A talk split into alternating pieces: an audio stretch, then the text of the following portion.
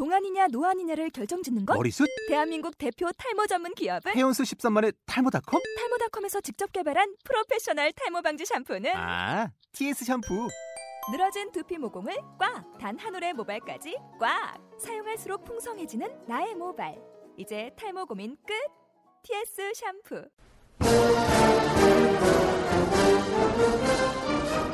이북 뉴스 아아 국민 여러분 안녕하십니까. 작은 일에도 최선을 다하면 성실해진다. 성실하면 겉에 배어나오고 겉에 배어나오면 드러나고 드러나면 밝아지고 밝아지면 감동시키고 감동시키면 변하고 변하면 잘한다. 그러니 오직 세상에서 지극히 정성을 다하는 사람만이 나와 세상을 변화시킬 수 있다. 참 긴 구절인데요. 얘기 중용에 나오는 구절입니다. 안녕하세요. 전자책과 함께하는 방송, 전자책과 함께 가는 방송, 이북뉴스의 앵커 안건태입니다. 세상에는 많은 사람들이 있습니다. 똑같은 일이라도 마지못해 하는 사람이 있고, 그냥 주어졌기에 아무 생각 없이 하는 사람이 있고, 그리고 또 어느 것 하나도 최선을 다해서 배우는 마음으로 하는 사람이 있습니다. 사실 이 방송을 집행하는 저희도 전자책에 대해서 모르는 것이 많고 또 청취자분들과 함께 알아간다는 마음으로 방송을 준비하는 사람들입니다. 그래도 새로운 것들을 하나씩 알게 될 때마다 이 방송을 들으시는 분들께 이걸 전달해드리면 정말 큰 도움이 되겠다는 생각을 늘 합니다. 전자책도 저희도 부족한 것 투성이지만 온 정성을 다해 하나씩 배워나간다면 언젠가 세상은 바뀌지 않을까요? 호랑이는 토끼 한 마리를 잡을 때에도 최선을 다한다고 합니다. 호랑이와 같은 마음으로 전자책에 대한 세상이 바뀌기를 바라며 이북 뉴스 9회의 문을 힘차게 열겠습니다.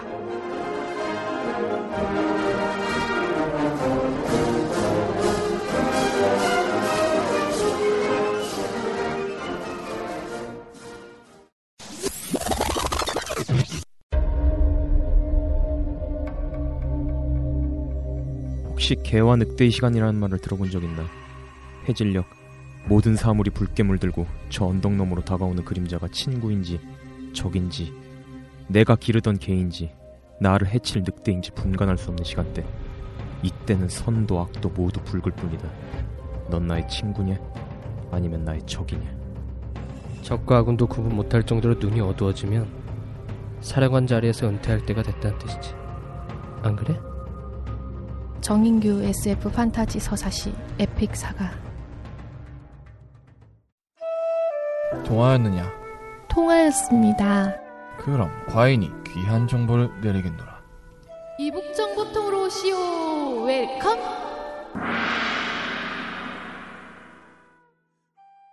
네, e-book에 대한 모든 것을 낱낱이 까발려보는 까발리스트들의 시간 이북 정보통입니다. 이북 정보통의 지식 전달을 책임지는 걸어다니는 지식창고 김민정 기자 그리고 배준영 기자 오늘도 어김없이 나와주셨습니다. 네 안녕하세요. 네, 안녕하세요. 안녕하세요. 아, 우선은 아까 지금 광고를 들었어요 저희가 광고가 나왔는데 그 정인규 작가의 광고를 저희가 만들어서 제 소설입니다 제 소설 내보냈습니다. 사실 광고비를 이걸 받아야 되는데 제발 그 자기 책 안 팔린다고 광고 좀 제발 해달라고 그래서 저희가 광고를 만들어서 지금 도와주십시오 아니 이- 그렇게 앵커 그렇게 빤히 노려보면서 하지 마세요 저희가 수익을 올릴 수 있음에도 불구하고 저희 작가 한 명 살리기 위해서 저희 광고를 한번 만들어 봤습니다. 아, 오늘 날씨가 굉장히 덥죠 밖에. 어 진짜 더워요. 진짜 대박. 어, 아, 계속 김민정 기자님은 손부채 아, 계속 하고 계시고 네, 금방 들어와서 너무. 기자님은 겨드랑이가 울고 있어요 지금. 오늘 좀 슬픈 슬픈 일이 있어가지고. 데오드란트를 사줘야겠네. 지금 좀 다. 울고 있습니다. 저희 겨드랑이 상가집에 왔습니다. 겨드랑이 상가집에. 아 근데 아까 오는데 진짜 너무 덥더라고요. 어, 막 진짜. 김민정 기자도 막 같이 오는데 막 아, 계속 덥다 그러니까 그래 내 가지고. 웬만해서는 진짜 우는 소리 잘 안 하는데 아, 너무 빨리 더워졌어요. 지금 뭐 6월 초인데 이렇게 더우면 어쩌노. 아, 그러니까 요즘에 그 봄 가을이 사라진 것 같아요. 진짜 어, 맞아요, 저는 맞아. 개인적으로 봄, 가을 뭐 다들 그렇게 좀 저는 진짜 봄, 가을 제일 좋아하는데 그러니까 와뭐올 여름 보니까 뭐 기상과책 이래 최악의 더위가 될 거라고 하던데 무섭다 아 무서워. 나 진짜 너무 진짜. 싫어. 사실 사계절의 개념이 좀 바뀐 것 이게 군대에서 있는 개념이거든요. 맞아요. 군대는 정말 여름, 엄청 더운 여름, 아. 겨울, 엄청 추운 겨울. 어 봄 가을 없어요? 봄, 가을이 없어요. 어머 왜? 거의 뭐 없어요. 왜냐면 없어요. 진짜. 오 꽃을 봐도 아름답지 않아요. 어머 군대니까 낙엽이 지면 빗자루를 쥐어야 되는 그 슬픈 현실. 군대니까. 눈에서 하늘에서 쓰레기가 내리는. 아, 네. 눈이 오면 삽을 들어야 되는. 제가 또 어. 제설차를 냈어요. 불쌍하다 군대. 눈 올 때마다 저는 맨날 차 시동 걸고 체인 치고 제설하러 갔던 기억이 납니다. 아 어. 지겹다 근데 이게. 아 나는 네. 맨날 그 군대에서 나오는 TV에서 보고 아 재밌겠다 그랬더만은. 아이고 이거 큰일 나는 거. 당할 것 같은데 오늘. 어머. 리복 정보통이 되고 있는데 저희 지금 군대 얘기 하지 어머, 마. 군대 얘기하면 안 됩니다. 철도 아, 철 네네네. 이런 보안을 지켜야 돼요. 저희 군사 보안을. 네, 알겠습니다. 근데 날 씨가 이게 지구 온난화 때문에 너무 더워진 것 같아요. 뭐 2025년인가 그때 되면 우리도 필리핀처럼 아열대 기후가 된다고 그러더라고요. 아 지구 온난화를 이렇게 걱정하는 네. 방송. 네, 친환경적인 제가 방송. 정말 친환경적입니다. 그러고 보니까 전자책도 어떻게 보면은 에코에 속할 수 있어요. 아, 그럼요. 종이 어, 안 에코. 나왔어요. 네네. 아는 단어 에코. 뭐 종이를 안 쓰니까 나무도 살리고 뭐 환경도 살릴 수 있고. 어, 그럼요. 근데 진짜 그 종이 안 쓰는 게 개인적으로 진짜 제일 좋은 음. 것 같아요. 그 얼마 전에 제가 다큐멘터리 그거 아시죠? 아마존의 눈물. 네네. 네, 그거 제가 뒤늦게 봤는데 거기서 막 아마존이 막 파괴되고 뭐 이런저런 뭐 살림도 다 파괴되고 생태계도 망가지고 뭐 원주민들 살 곳도 없어지고 근데 그게 상당히 큰 문제가 되고 있다고 하더라고요. 뭐 그렇죠. 음. 브라졸 브라졸이래요. 브라질의 브라질. 브라질 월드컵. 아 이거 그, 아 이거 방송 다음 날이 브라질 월드컵 참격인데 와. 아, 발음이 안 되네. 네, 우리나라의 선전을 저 염원하면서 아, 16강 좀 브라질의. 아마존은 살리고 또 국내 미국의 아마존은 국내에 들어오고 아 사실 네네. 국내 아마존이 들어온다는 게 좋은지 나쁜 건지는 네. 저희들이 판단하기는 좀 어려운 부분인 것 같아요. 근데 너무 온다고 한 지가 너무 오래됐어요. 안 들어온다는 얘기는 많은데 네. 아직까지 뭐 저번에 저희가 방송도 다뤘었잖아요 그쵸, 그쵸. 아마존에 대해서. 네. 뭐 핸드폰도 이제 나온다고 하고 음. 네. 근데 사실 이렇게 종이를 아낄 수 있는 전자책이 아직 국내에서 크게 성장을 못 하고 있으니까 굉장히 아쉬운. 어, 그럼요. 진짜 많이 안타깝죠. 네. 게다가 이게 도저전까지까지 시행되면서 안 그래도 전자책 안 사보는 사람들이 더 안 사볼까봐 사실은 진짜 걱정됩니다. 아이 또 무슨 말씀하시는 거예요? 아니 전자책 문제를 왜 도서관까지 뒤, 뒤집어 씌우는 거예요? 그 이거는 당연히 시행된 돼야 되는 거죠. 어머, 어머, 당연히. 어, 저 백이사 진짜. 어, 글로브 하나 챙겼는데. 꺼내드려요. 안녕히 갔어. 아니 지난 방송 때 그만큼 박살나고 또 이번에 계기네. 안 그래도 진짜 더워서 짜증나 죽겠구만은. 그때 자, 아, 팔올리지 마세요. 냄새나요. 아, 잠깐 잠깐 잠깐 잠깐만요. 저희가 제가 지금 잠깐 지금 저분 이런- 격리시켜 주세요. 이런 뜨거운 분위기 저는 굉장히 환호합니다. 아우 더워. 근데 몇 번 찬반 배틀을 이렇게 붙, 붙으시더니 지금 완전 이제 캐릭터가 이렇게 나눠졌어요. 나 원래 성격 아닌데 자꾸 이게 까칠하게 만드네. 아, 승부욕이 강해서 사실 제일. 재밌는 구경이 싸움 구경이니까 지금 청취자분들도 굉장히 흥미있게 들으실 수 있을 것 같아요. 도서정과제에 대해서 굉장히 말이 많잖아요. 근데 어, 네. 두분 의견이 어떻게 갈리신 거예요 지금? 저 제가 찬성이고 요 김민영 기자는 반대죠. 아, 네네네. 전, 도, 전 도서관까지 무조건 있- 있어야 된다고 봐요. 근데 꼭 반대가 반대는 아니에요. 꼭 이게 뭔가 이게 음. 전제 조건 하에 반대지. 음. 그게 사실. 그렇죠. 그래서 네. 뭐 이왕 이렇게 된거 네. 오늘 도서점까지 가지고 네. 한번 이야기 시원하게 해보도록 한번 네, 네, 한번 해보겠습니다. 해보겠습니다. 이 원래 도서정가제는 말 그대로 책을 반드시 정가로 판매하도록 하는 제도를 의미하는데요. 네, 인터넷 서점 붐이 일어나면서 지나친 할인 경쟁 그리고 뭐 아예 출판사에서는 할인 가격이 정가인 수준의 가격을 올려버리는 등의 일이 자꾸 일어났었죠. 그래서 신간 도서 가격의 15% 이상의 할인을 금지한 법입니다. 전자책의 경우는 2012년도 7월 27일부로 시행하기 시작했습니다. 사실 전자책의 경우 이제 7월 27일부로 시행이 됐는데 2012년 이날 저 생일이에요. 7월 27일. 어 맞네 0727 생축. 그래서 그 네, 아이패드 비밀번호예요 앵커 어, 나중에 나 알았다.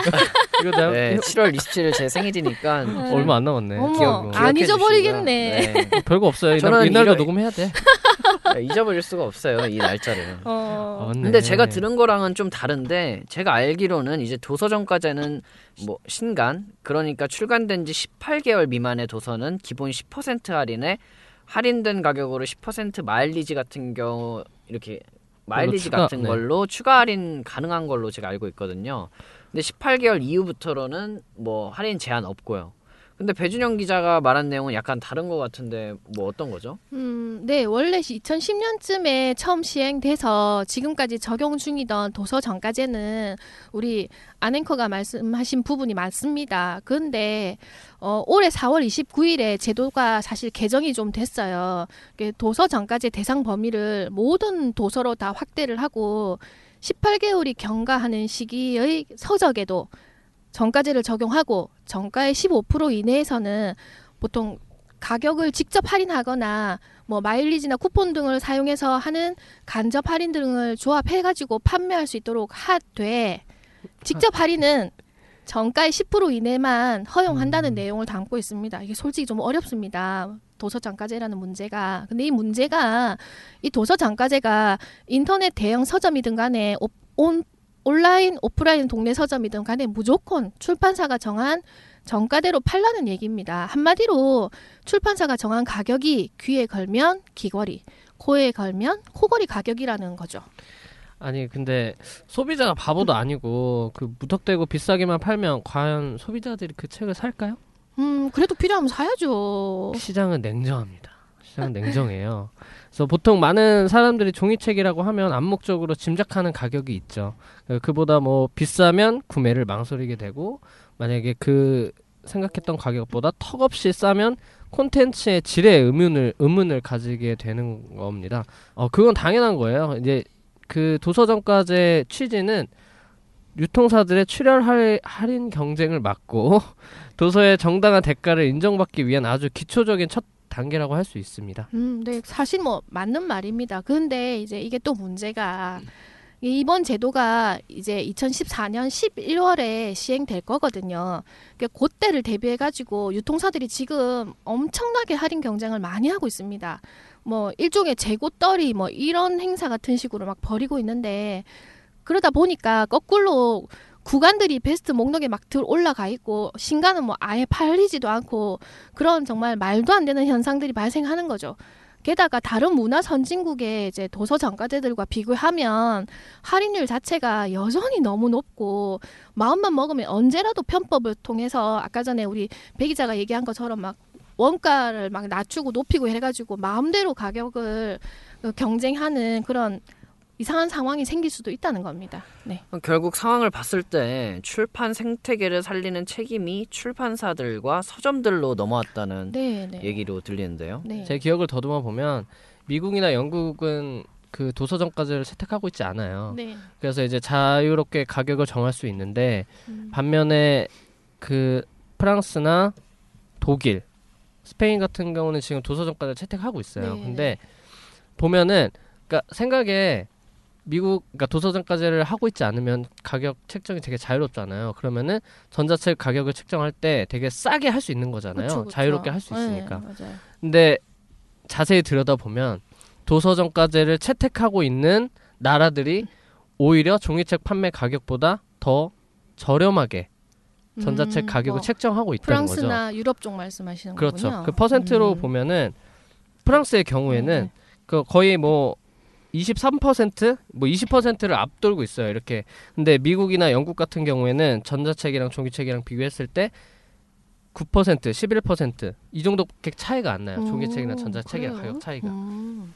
야, 이렇게 보면은 야, 무조건 도서정까지를 한다고 해서 전자책 가격이 상승되는 것은 아니다라는 음. 제가 말씀을 해주고 싶어서 네, 네. 그래서 일단 그럼 취지 자체가 출판 생태계를 정상화시킨다라는 데 있는 그렇죠. 것 같은데요. 네. 네, 그렇죠. 그래서 할인이나 마케팅 경쟁으로 출판 유통망 자체가 온라인 서점에만 과도하게 집중돼 있었잖아요. 네, 그리고 그동안 지역 도서 문화의 중심 역할을 했던 오프라인 동네 서점들 뭐 고사 직전까지 갔고요. 이번 개정은 이런 기형적인 구조를 개선하고 판매 형태를 다양하기 위함이라고 할 수 있습니다. 음, 네네. 그 뭐 프랑스나 독일 같은 경우는 솔직히 그쪽 나라들은 참 책을 많이 보고 그뭐 아주 오래된 역사를 가지고 있으니까 출판에 대한 역사들을 오래 갖고 있으니까 책에 대한 자부심이 굉장하잖아요. 그 사람들은 이제 그러니까 뭐 5%로 제지를 하고 뭐 차이가 많이 좀 전자책은 특별히 좀 차이를 많이 내고 하더라도 책에 대한 굉장한 그런 것들을 가지고 있어서 그 사람들은 그렇게도 사는데 우리나라 사람들은 물론 내가 칼 맞을지도 모르겠지만 조금 책을 안 보는 경향이 좀 강해요. 특히나 요즘 세대들은 더하고 나도 마찬가지고요. 그러다 보니까 이게, 이게 이런 문제들이 이제 여러 가지가 나타나는데 음, 도서 정가제로 가장 큰 피해를 보게 되는 거는 아마 그 온라인 서점도 아니고 책을 구매하는 소비자입니다. 솔직히 뭐 나도 이제 내가 소비자 입장에서 보면 도서관까지 이거 어떻게 해야 되나라는 고민들을 참 많이 하니까 이게 신간 구간 할 거 없이 10% 할인 이상을 해주지 않으면은 가뜩이나 비싼 책을 사실 누가 다 제값 주고 사겠습니까, 그죠? 그뭐제 네. 저도 보니까 이거 요즘 점점 책이 더 비싸져요. 안에 뭐 화려하게 해가지고 되게 비싸게 지는데 책값 할인이 줄어들면은 그로 인한 이유는 다 누가 가져가겠습니까? 네. 이런 인식들이 소비자들 사이에서 너무 이제 조금 강해져 있다 보니까 이게 여러 인터넷에서든 어떤 도서관까지 개정에 대해서 불만들이 좀 많이 있습니다, 사람들이. 네. 그러니까 이제 그런 독자들의 신뢰를 되찾으려면 가격에서 변화를 보여줘야죠. 어, 지금까지 가격 책정에 어느 정도 거품이 있었다면 그걸 낮추고 원상태로 되돌려야 할 겁니다. 그래서 이제 가격 할인이 고정되어 있기 때문에 그 오프라인 서점들이 이를 발판으로 소비자들을 끌어들일 이제 다른 마케팅 전략을 세워야겠죠. 뭐 단순히 책방이라는 이미지를 벗어나서 뭐 카페형 요즘에 북카페 조금 네, 많이 생기고 네. 있죠. 카페형으로 좀 오랫동안 앉아서 즐길 수 있는 공간을 만든 만든다든지 뭐 이런 것들을 뭐 예를 들 수 있겠죠. 아, 네. 이게 참 출판사들은 온라인에서 10%에서 한 30% 정도 할인된 것을 예상하고 할인될 거를 예상하고 책 가격을 좀 비싸게 해서 파는 곳도 있다고 합니다. 옛날에 백화점은 사실 그랬잖아요. 뭐옷 같은 거 50% 하면 두 배로 불러서 정가로 그대로 그렇죠. 받는 네 50%다 이러면 사람들 사가니까. 근데 책에도 드디어 그런 것들이 좀 도입이 됐나 봅니다.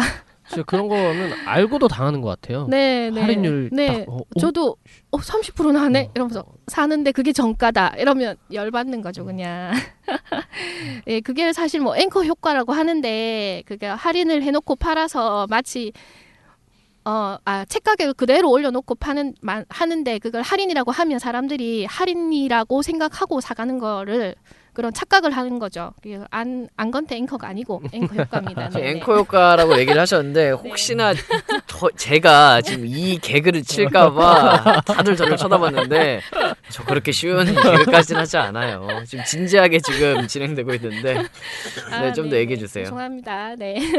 네, 개정된 도서 정가제가 시행되고 나면 도서 가격이 이제 자연스럽게 잡히고 오프라인 지역 서점에서 기회가 갈 거다. 뭐 이렇게 믿는 것도 사실 뭐 어쩌면 이게 너무 장밋빛 같은 소리다. 뭐 이런 얘기들을 많이 하고 있습니다. 왜냐하면 배 기자 말처럼 시장은 굉장히 냉정하거든요. 그리고 소비자는 정말 냉정합니다. 네, 뭐 비싼 책 가격 때문에 새 책을 제값 주고 구매하기보다는 동네 도서관에서 책을 빌려 보거나 또 뭐 소유하고 싶으면 동네 서점이 아니고 중고 서점이나 책방을 헌책방을 많이 가거든요. 저도 사실 그렇게 하고 있고요. 네. 저 같아도 뭐 새로운 도서 정가제 때문에 온라인 서점이나 동네 서점에서 구매하는 책 가격에 차이가 없으면 뭐 도서관을 가서 책을 빌려 보거나 중고 서점을 이용을 할 것 같습니다. 네. 네. 그러니까 이제 단순히 도서정가제 시행뿐만 아니라 그에 따른 후속 조치가 필요한 거죠. 네, 맞습니다. 그 일단 책 가격의 안정화가 필요합니다. 네, 네. 책 가격의 안정화 필요하고 요즘 서점을 보면 책 가격이 너무 비싸다는 생각이 드는데요. 네. 전자책을 동시에 출간해서 가격에 대한 부담을 낮추거나 문고판 그리고 재생용지 등 종이의 질을 낮춘 책을 동시에 출간해서 다양한 가격의 선택권을 소비자에게 부여하는 것이 필요하다고 봅니다. 그래서 무턱대고 출간하는 게 아니라 책을 좀 더 엄선해서 진짜 가지고 싶게 만드는 책을 출간해야 하고요. 그 마지막으로 중고 도서의 경우에도 뭐 김민정 기자님이 말씀하신 것처럼 이번 도, 도서정가제 개정안의 적용 대상이 아니기 때문에 새 책도 중고책으로 탈바꿈시켜 할인 판매하는 불법 중고 시장이 더욱 활성화될 소지가 있습니다. 그런 만큼 관련 시행령과 시행 규칙을 정교하게 만들어야 할 필요성이 있습니다. 그러니까 종이책은 종이 좀 더 소지하고 싶을 정도로 만들고 보고 싶으면 전자책을 사서 가볍게 보고 그렇게 이제 점점 그런 시장들을 만들어 갔으면 좋겠습니다. 어, 제가 한번 생각을 해봤는데요. 이런 건 뭐 어떨까 싶습니다. 아예 차라리 중고 도서나 출간한 지 18개월이 지난 구간 서적들의 할인 폭도 강제로 가이드라인을 딱 정해갖고 무한 가격 할인 경쟁을 어느 정도 막는 너무 심하면은 사는 사람은 살고 죽는 사람은 다 죽어버리니까 그렇게 하면 안 되고 뭐 일종의 완전 도서 정가제를 시행하는 거죠. 뭐 물론 정, 중고 서적이나 구간들은 신간이랑 똑같이 할인폭을 정한다면 살 사람은 거의 없겠지만은 어 그러니까 신간보다 조금 더 할인폭을 넓히되 어느 정도의 제한만 두면 어떨까 싶습니다. 네. 네, 뭐 그것도 진짜 괜찮은 방법 중 하나가 될 수 있겠네요. 네, 네. 아, 오늘 사실 도서정가제가 출판 업계에서 굉장히 큰 아, 네. 문제로 대두되고 있어요. 네, 뜨거운 감자입니다. 이건 진짜. 그래서 저희의 지금 이 방송도 처음엔 뜨겁게 이렇게 붙었는데 둘 다 걱정하는 마음 때문에 지금 배틀이 조금 시들해진 것 같긴 네, 한데 아 네. 그래도 좀 도서정가제가 빨리 이렇게 적용이 되던지 아니면 네. 좀뭐 개정이 돼서 아무튼 출판 업계가 이 도서정가제 뭐 유무든 뭐든 간에 뭐 잘 이뤄져서 출판 업계가 굉장히 좀 활성화되기를 원하는 네. 바람입니다. 조금 자리를 잡으면 괜찮을 것 같아요. 아 네. 이거 또 막 욕 먹는 거 아닌가 해요. 또 이런 예민한 주제 다뤄가지고 뭐 네, 저희 할수 방송이 있는 있어야지. 그래도 그럼요. 우리니까 할수 네. 있는 방송이죠. 출판 업계에서 뭐 도서관까지 말해달라고 해도 솔직히 다 오프 더 레코드라고 하고 다 얘기 말도 안 해주고 그래서 서로 다 의견이 또 다르잖아요. 그쵸. 이 얘기를 좀 담아보고 싶은데 그래도 저희끼리 나마 조그맣게 좀 네. 얘기를 해봤습니다. 뭐 근데 두 분이 갑자기 힘이 없어지신 것 같은데 어 너무 더워서 힘이 하나도 안뭐 더운데 나요. 삼계탕이라도 먹어야 될아것 좋습니다. 같아요. 어, 사주시는 건가요? 아 다음 방송 때는 삼계탕이 인삼주. 아 인삼 인삼주까지. 네네. 뭐 아니면 팥빙수라도? 좋습니다. 먹으러 갑시다. 좋죠.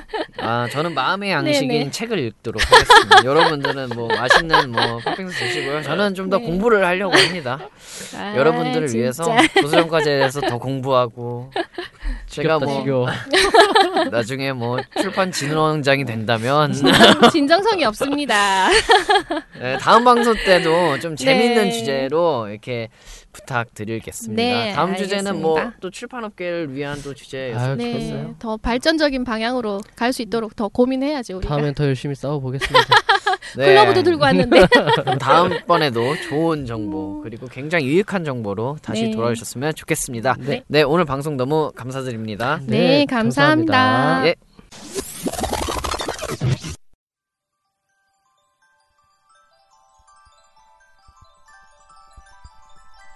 나 별에서 왔어. 별이요? 하늘의 별. 우리 집에 놀러 오고 싶으면 하늘로 올라가면 돼. 참 쉽지. 너도 할 수 있어. 존재하지 않을 것만 같은 그녀와의 연애 정인규 멜로 소설 별에서 온 여자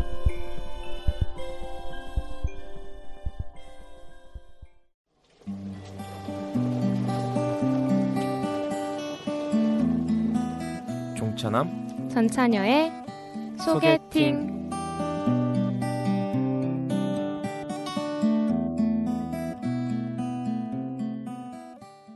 네, 우리 주위에 숨어 있는 보석 같은 책을 찾아 수줍게 소개해 보는 시간.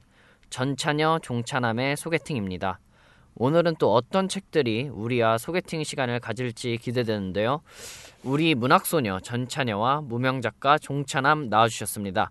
안녕하세요. 아, 네, 안녕하세요. 전자책 차별하는 여자 조연입니다. 예 안녕하십니까 종이책 차별하는 남자 정인규입니다. 네, 목소리만 밝아지고 뭐 대본은 지금 참 힘드네요. 아. 아 근데 지난 방송 때그 네. 전찬함과 종찬여가 이제 전찬염 아, 발음도 힘드네요. 전찬여, 종찬함으로 이제 바뀌어서 나갔는데 정식으로 네. 코너 컨셉을 변경하고 나니까 뭐 청취자분들 반응이 상당히 좋다고 어. 작가님이 써놨어요. 진짜일까요? 사실 진짠가요? 저희 제가 봤을 때는 작가님 그냥 이렇게 바꿔서 계속 이렇게 진행하고 싶으니까 아, 반응이 보. 좋다 이런 식으로 나가. 아, 이런 식으로 하시는 것 같은데 네. 근데 그 얘기는 좀 있어요. 그 전찬여님의 목소리가 너무 좋아서 그 제 방송 듣는 지인들이 좀 전찬여님 소개 좀 시켜달라고.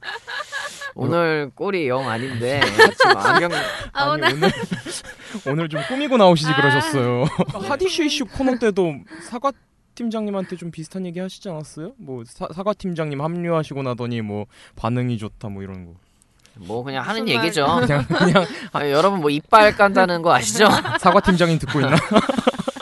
하리슈 이슈는 확실히 사과 팀장님 오셔서 좀 약간 좋아진 것 같은데 뭐 아, 저희. 종 전찬함 종찬여 아니죠 전찬여 종찬함이죠. 전찬여, 아 이거. 너무 헷갈려요. 헷갈리지 분위기 마세요. 좀안 좋은가 봐요. 우리도 헷갈린데 지금 들으신 분들 얼마나 헷갈리겠어요. 그니까요. 다시 정정하겠습니다. 전찬여 종찬아님 전 잘 모르겠습니다. 이거 방송 이거 될지 모르겠어요. 그러니까 작가님이 진행하는 유일한 코너인데 말이에요. 그니까 좀 심혈을 기울여 주시지. 죄송합니다.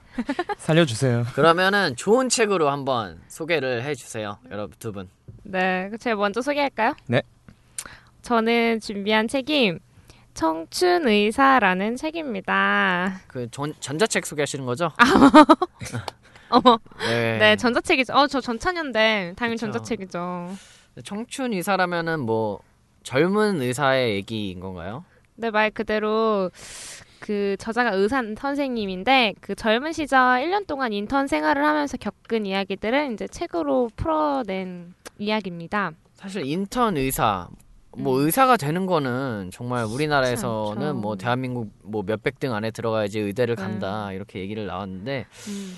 뭐 보면 의대 졸업해서 인턴 몇 년 그리고 레지던트 몇 년 해서 음. fellow 돼야지 이제 겨우 의사 소리 듣는 걸로 알고 있거든요. 네, 뭐 저도 그렇게 들어서 좀 의사가 되는 뭐 전문 과정이나 교육 양성 뭐 이런 과정들이 이제 사람의 목숨을 다루는 직업이다 보니까 어 다른 직업보다 좀 길다고 할 수 있고 또 그렇게 오랫동안 수련을 해가지고 의사가 돼도 막상 이제 처음 환자를 마주하면 진짜 막막하고 두렵다라는 느낌이 많이 든다 하더라고요. 그리고 정말 아무것도 모르는 초짜 인턴이 이제 몸으로 부딪히면서 그 주변에 일어나는 이제 상황들이나 뭐 주변의 사람들, 뭐 간호사, 환자, 보호자들한테 이제 함께 활 이제 치고 뭐 활동하고 하면서 의사가 되는 일종의 성장담이라고 볼 수 있을 것 같아요. 그 어떻게 보면은 단지 의사로서의 인턴이 아니라 인생 인턴의 회고록이라고도 볼 수 있을 것 같은데요. 그 인턴이 사실 이- 의사만 있는 게 아니잖아요. 그쵸. 이제 인턴은 이제 의사 생활할 때 뭐 다른 생활 시작할 때 시작인데 책에 보면 이런 구절이 나와요.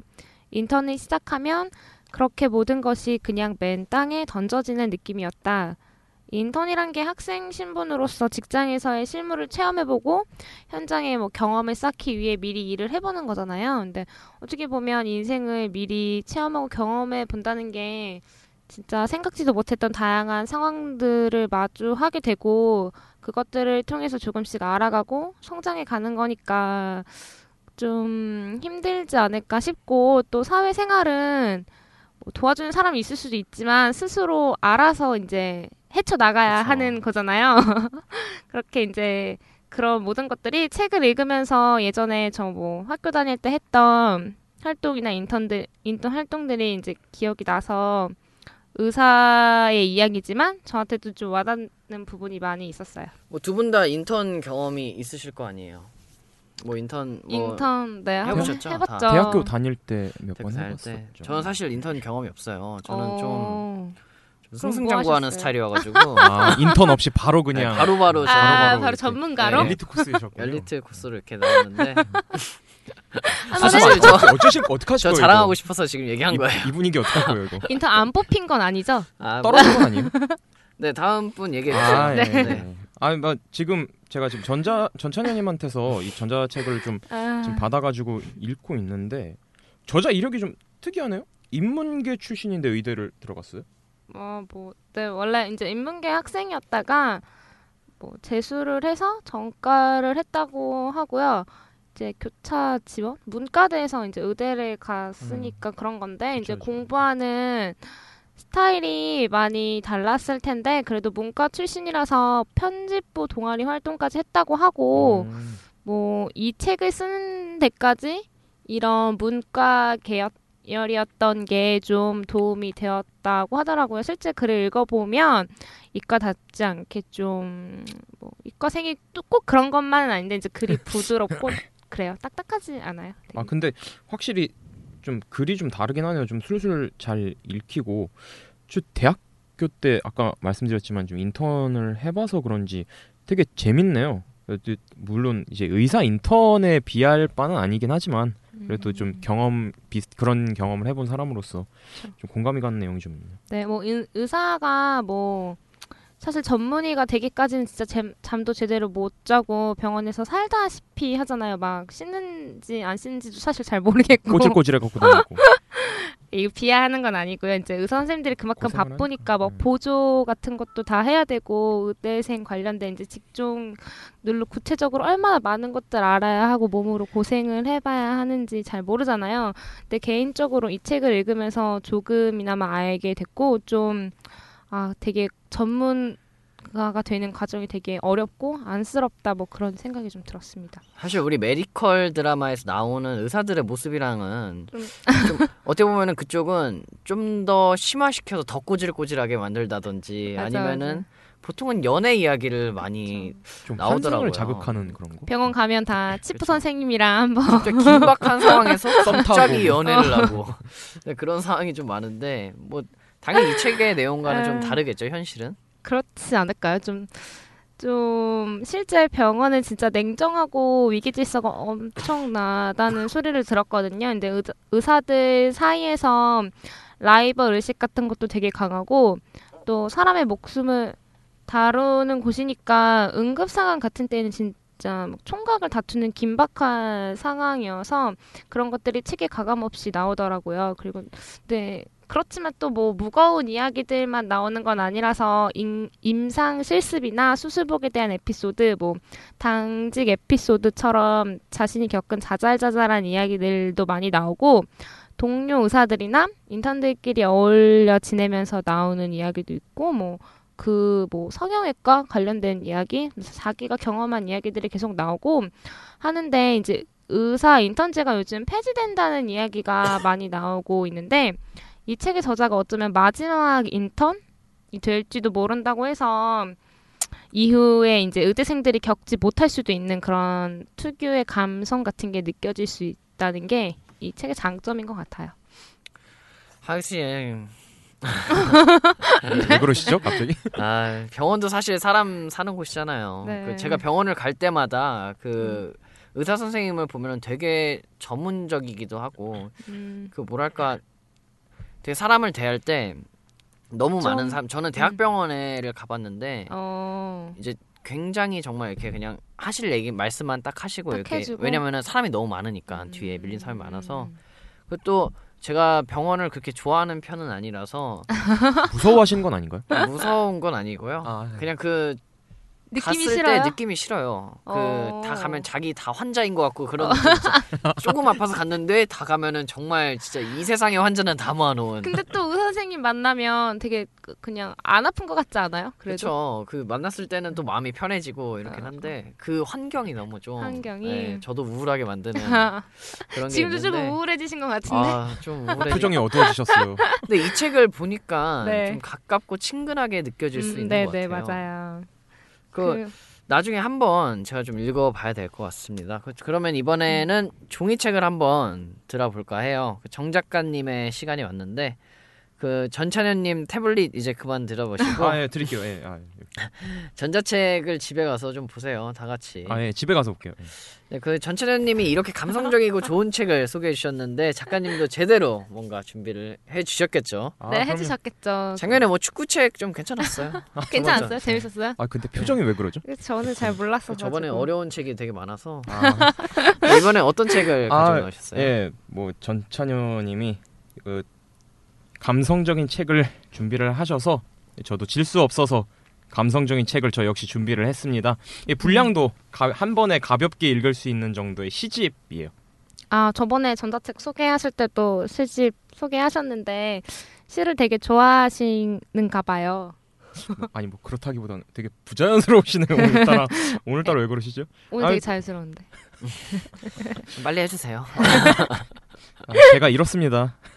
예, 뭐 그냥 소개를 하다 보니까 예, 그렇게 됐네요.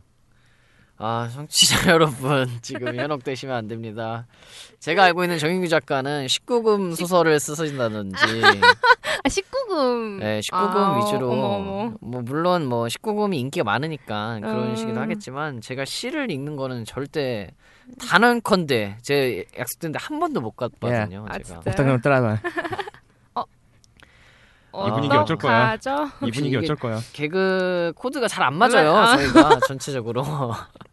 지금, 굉장히 따로 놀고 있네요 오늘따라. 네, 오늘따라 굉장히 따로 놀고 있는데, 사실, 여기서 고백할 게 있다면 제가 문예 창작학과였어요. 제가 대학교 때. 진짜요? 네, 복수 전공을 해서. 왜요? 그래서 제가 시를 좀 자주 썼는데, 자주- 네, 한번 어떤 어떤 거? 아, 뭐 쓴 거는 밝힐 수 없고 사실 음. 저도 시를 읽는 거를 굉장히 좋아하는 좋아하는 편입니다. 그래서 음. 오늘 좀 사- 상당히 기대가 되는데 한번 뭐 어떤 책을 가져오셨어요? 아예 김용택 시인의 책인 시가 내게로 왔다입니다. 아, 이 책이 원래 다섯 권짜리인데 저는 1권을 가지고 왔습니다. 어, 그 예전에 TV 책 관련 프로그램에서 선정됐던 도서 아- 아닌가요? 아 예 맞아요. 모 방송국 TV 프로그램 중에 책을 읽읍시다라고 독서 문화를 음. 장려하는 코너가 있었죠. 예, 거기 선정된 책입니다. 이 책이 김용택 시인이 직접 지은 책들은 아니 시들은 아니고요. 이 시인이 이제 좋아하는 책들 그리고 영감을 얻었던 시들 뭐 이런 시들을 좀 엮은 책입니다.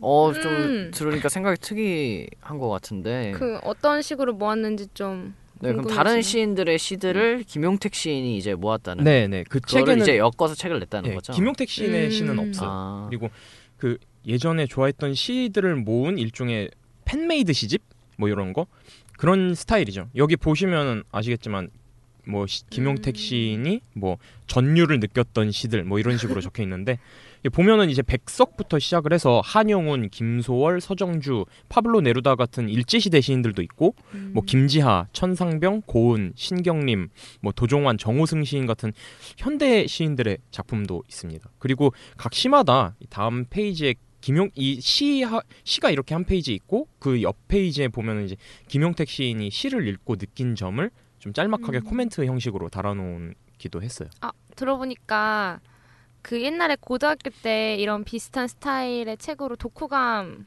써서 내라고 했던 기억이 나는데 그게 아, 아, 마. 신경림 시인의 책이었던 것 같아요. 아 그 신경님이 시인을 찾아서 어, 네 네. 맞아 그런 것 같아요. 네, 그. 약간 네, 그림으로 그려가지고 독후감을 써서 냈어요. 저희. 아 정말요? 어. 그림 잘 그리세요? 아니요. 그거 아닌데 그런 신경림 시인도 있다 싶어서. 왜 제가 입만 열면 이렇게 분위기 가라앉을까요? 왜 개그 코드의 문제입니다, 여러분들. 죄송합니다. 네. 문제가 있는데 아, 빨리 아. 소개부터 빨리 네, 해주세요. 아, 예. 소개해 민망하네요. 주세요. 네, 신경님의 시인을 찾아서를 지금 전찬여님이 말씀을 하셨는데 역시 이번에 소개한 종이책이랑 같은 TV 프로그램에서 선정됐던 책 중에 하나예요. 이제 그 근데 그 두 책의 차이가 있다면 신경님의 시인을 찾아서 같은 경우에는 이제 다른 시인들의 일대기나 뭐 대표작들을 분석한 일종의 뭐 평론집이나 뭐 에세이 같은 형식인데요. 이 책은 말 그대로 시집이요. 정말 시들만 엮여 있는 그 전- 열끈이의 설명이나 느낌은 최소화시키고 좀 수록한 작품 그 자체에만 좀 큰 무게를 두고 있습니다. 음. 사실 우리 정 작가님 합류하기 전에 전에 이제 작가님이 그 시를 쓰셨던 아, 분이세요. 아, 그 전에 네, 분이요. 그래서 음. 사실 그 작가님 굉장히 목소리도 청하고 예뻤는데 네, 저 들어봤을 때 되게 유난히 오늘따라 보고 싶네요. 오늘 이렇게 분위기가 유난히 코드가 저를 보면서 그런 말씀 하지 마시고요. 아이, 아닙니다. 뭐 그래도 정 작가님이 지금 좋은 글 써주시고 있으시니까 네네. 박수를 몇 번 쳐드리죠 저희가. 네 여기까지만 진짜 치고 나가고 싶다 진짜. 생각보다 책이 되게 얇은 것 같아요. 크기 작고. 아, 네. 그 일단 기본적으로 내용이 전부 시라서 읽는 것 자체는 되게 빨라요. 코멘트도 좀 상당히 짧고 간단하게 구성이 돼 있습니다. 물론 시라는 게 구절 하나하나를 이제 음미하면서 읽어야지 의미를 가지는 거니까 또 뭐 어떻게 읽느냐에 따라서 좀 더 시간이 오래 걸릴 수도 있는 거고 또 빨리빨리 읽을 수도 있는 거고 아무래도 운문 텍스트를 싣다 보니까 또 산문이랑은 다르게 폭이 조금 좁아도 내용을 수록하는 데는 문제가 없어요. 그래서 책이 보면 이렇게 길쭉하게 돼 있잖아요. 그래서 좀 수첩같이 생겼는데 수록된 작품 수는 되게 많거든요. 그런데 시들이 전체적으로 길이가 짧다 보니까 분량이 그렇게 많지는 않습니다. 그러면 이쯤에서 우리 작가님의 어. 목소리로 시를 한번 들어볼 시간이 됐다고 저는 생각합니다. 저도 동의합니다.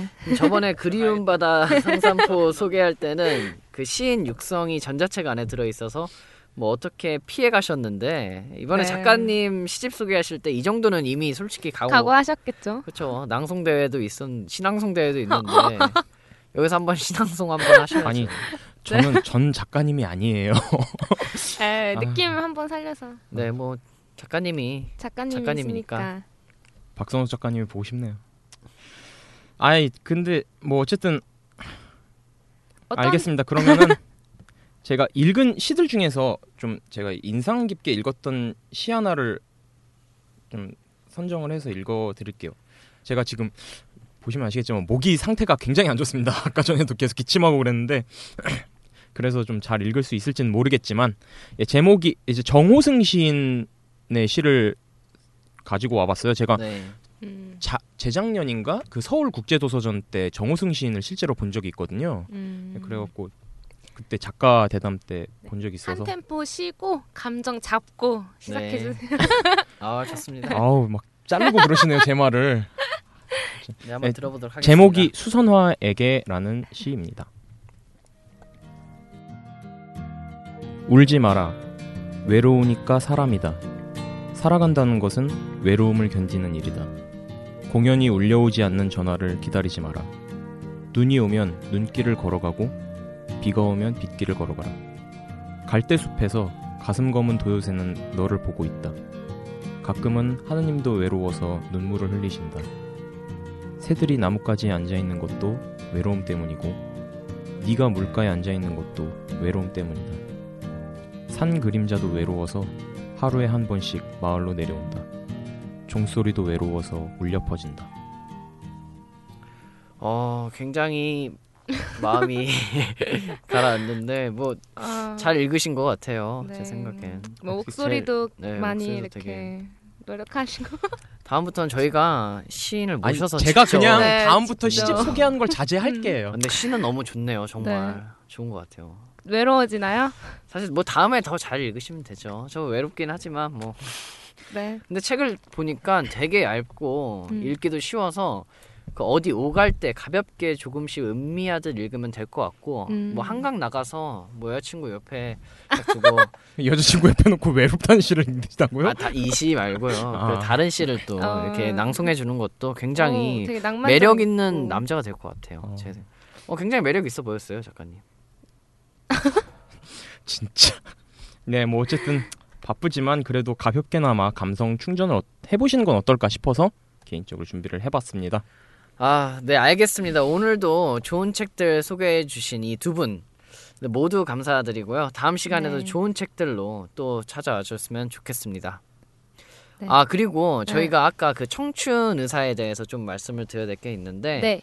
그 이벤트가 저희가 이제 온베스트 출판사 온베스트 에서 어. 이제 청춘 이사라는 책을 네네. 저희 제공을 하고 있어요. 그래서 여러분들께 저희가 음. 페이스북을 통해서 이벤트를 좀 진행을 하려고 합니다. 어 괜찮네요. 전찬현님 책 소개하시면서 모르셨나요? 아유 이렇게 해줘야죠 반응. 아, 맞네. 여러분 많이 네, 알고 계셨지만 알고 계시지만 참- 아까, 아까, 아까 의사. 놓치고 갈 것 같아서 컨셉으로 네. 아, 페이스북 내에서 청춘 의사의 기대평을 정성스럽게 작성해 주신 총 다섯 분께 추첨해서 전자책으로 저희가 청춘 의사를 보내드릴 거고요. 네. 또그 다섯 분 중에서 그 또? 청춘 의사의 그 서평을 이렇게 잘 써주신 음, 음. 분들께는 저희가 리디북스에서 제공하는 그 전자책 책. 그 쿠폰을 드리도록 네. 하겠습니다. 이 뭐 청춘인사 책도 리디북스에서 제공되는 음, 음. 책이고요. 그리고 출판사는 온베스트에서 진행을. 아, 저도 해도 되나요? 어뭐 하셔도 되는데 뽑진 않을 거예요. 아 예. 예 알겠습니다. 저희는 정확하게 청취자 여러분들을 위한 방송이기 때문에 그런 식으로 안 진행- 통하네요. 아 절대 네. 안 아. 됩니다. 기대평도 쓰시고 서평도 쓰시고. 아네 일석이조 누이 좋고 매부 좋고 도랑 지고 가지 잡고. 네 좋습니다. 드디어 한번 맞았습니다. 어머 정말. 아 역시 제일 진짜 싫어. 네, 이제 맞았으니까 이제 보내드리도록 하겠습니다. 네 오늘 두 분 모두 고생하셨습니다. 네, 네, 감사합니다. 감사합니다.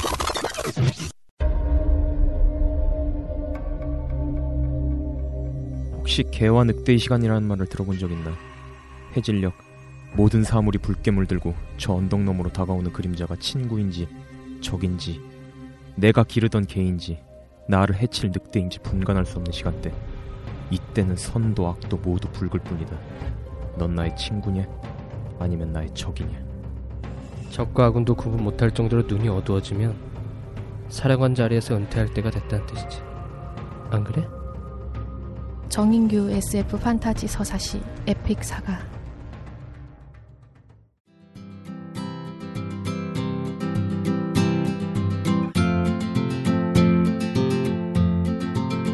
네, 저는 개인적으로 기다린다 라는 단어를 좋아합니다. 주말에 달콤한 휴식을 앞둔 마지막 평일인 금요일은 한 주에서 가장 신나는 날입니다. 또 소중한 누군가를 만날 때 그 전에 기다리는 시간은 가장 달콤한 것 같습니다. 그런데 요즘 보면 세상에 기다림이라는 단어가 점점 사라져가는 것 같아서 아쉽습니다. 요즘 세상은 점점 급해지고 바빠지고 빨라지고 있습니다. 조금만 늦어져도 사람들은 짜증을 부립니다. 요즘 나오는 노래들을 보면 전주나 간주도 점점 짧아지고 아예 없는 노래들도 굉장히 많아졌어요. 그 기다림이 사라진다는 건 그것은 곧 여유가 없다는 또 사라진다는 뜻이기도 한 것 같습니다. 여유를 잃어가는 우리의 일상이 조금은 서글프게 느껴지기도 합니다. 한 번쯤은 한 박자 천천히 기다릴 줄 아는 습관을 길러보는 건 어떨까요? 이북뉴스 9회 1부 마치도록 하겠습니다. 아, 물론 2부는 그렇게 오래 기다리지 않으셔도 됩니다. 지금까지 앵커 앙어트였습니다. 우리 모두 전자책을 읽읍시다.